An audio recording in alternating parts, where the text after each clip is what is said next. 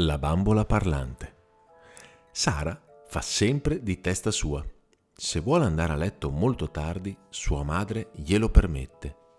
Se per colazione vuole mangiare solo gelati, sua madre è d'accordo. Quando vede una cosa che desidera, non ha che da dire la voglio e la ottiene subito. Un giorno Sara e sua madre passano davanti a un negozio di giocattoli. In vetrina ci sono due belle bambole, una grande e una piccola. La bambola piccola ha i capelli biondi e un bel sorriso.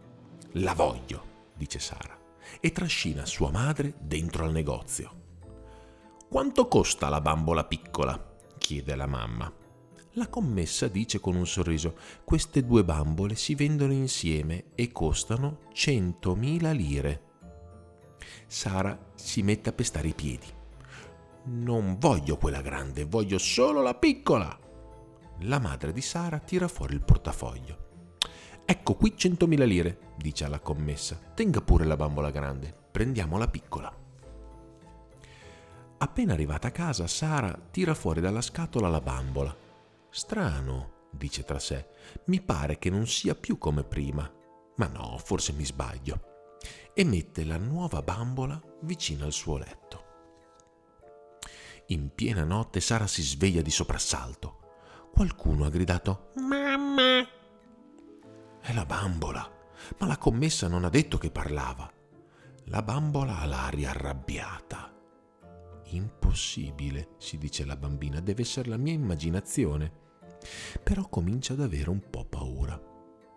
Chiama la mamma e si nasconde sotto le coperte. Cosa succede tesoro? chiede la mamma. La mia bambola non la smette di urlare e fa una strana faccia, dice Sara mettendosi a piangere. Non mi pare che abbia niente di strano, dice la mamma. Sara guarda di nuovo la bambola. Ora sorride. Sara la scuote forte, ma la bambola non grida più mamma. Anzi, è muta come un sasso. Avrai fatto un brutto sogno, dice la mamma di Sara. Torna subito a letto, la tua bambola è molto carina. Sara torna a letto, ma dopo qualche istante si sveglia di nuovo. Qualcuno le ha dato un colpo.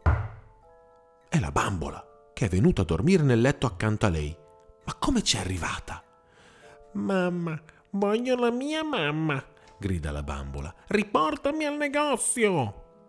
Sara, facendo di sì con la testa, ha troppa paura per poter parlare. La mattina dopo Sara va a restituire la bambola al negozio di giocattoli la commessa la rimette in vetrina proprio accanto a quella grande. Tornando a casa, Sara si volta indietro un'ultima volta. Ora non ha dubbi, la bambola ha ritrovato il suo bel sorriso.